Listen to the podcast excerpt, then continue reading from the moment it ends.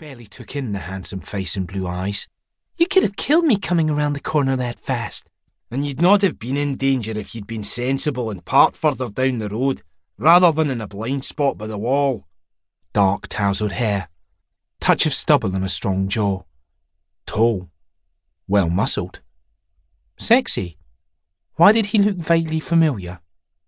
Well, I'll be sure to keep that in mind when choosing when and where my car will next break down. She squinted to keep a nasty drip from invading her eye. There surely had to be sheep dung in that mud. She'd never get clean, and her mind was already running down the dozens of bacteria and diseases that would likely overwhelm her body's defences. As if suddenly remembering his manners, he tilted his head towards her flat. You need a hand then? Like she'd accept his help after he tried to blame her for the entire incident. With arms crossed in front of her chest and her head cocked to the side, she said, I'll manage just fine, thank you for asking. And do try not to kill anyone on your way to wherever it is you're going. Humph. Without another word, he stalked back to his car and took off like the furies of hell were on his tail, his tyres spinning and spitting gravel onto the wet road.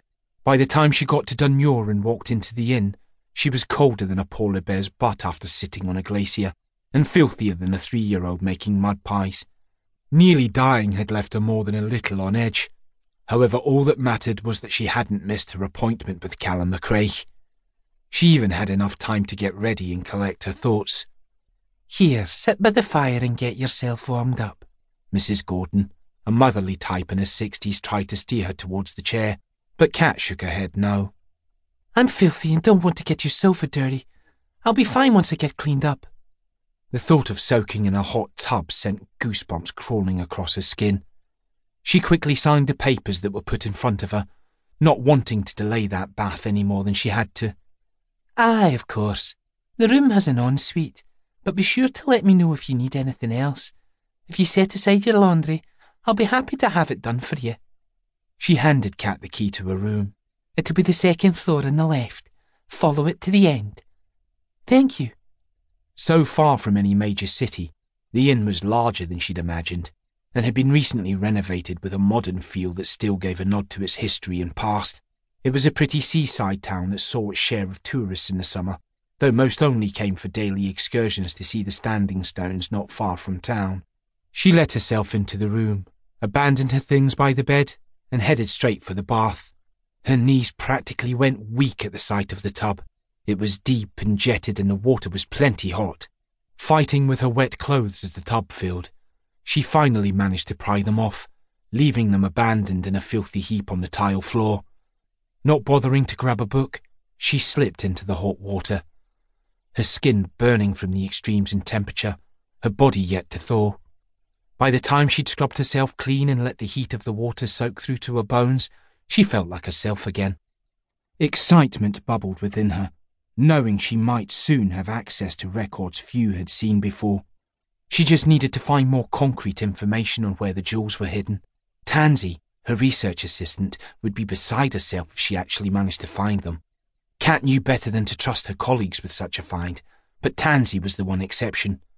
With her makeup and hair done, Kat slipped on her dark boot-legged jeans and cashmere sweater, the robin's egg blue of her top playing against her dark mahogany locks.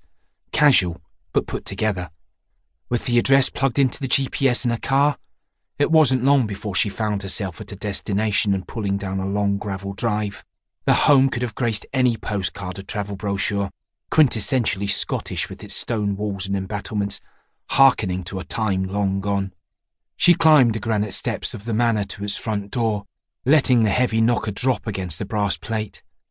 Her stomach fluttered with nerves as she waited, but it didn't take long for someone to answer.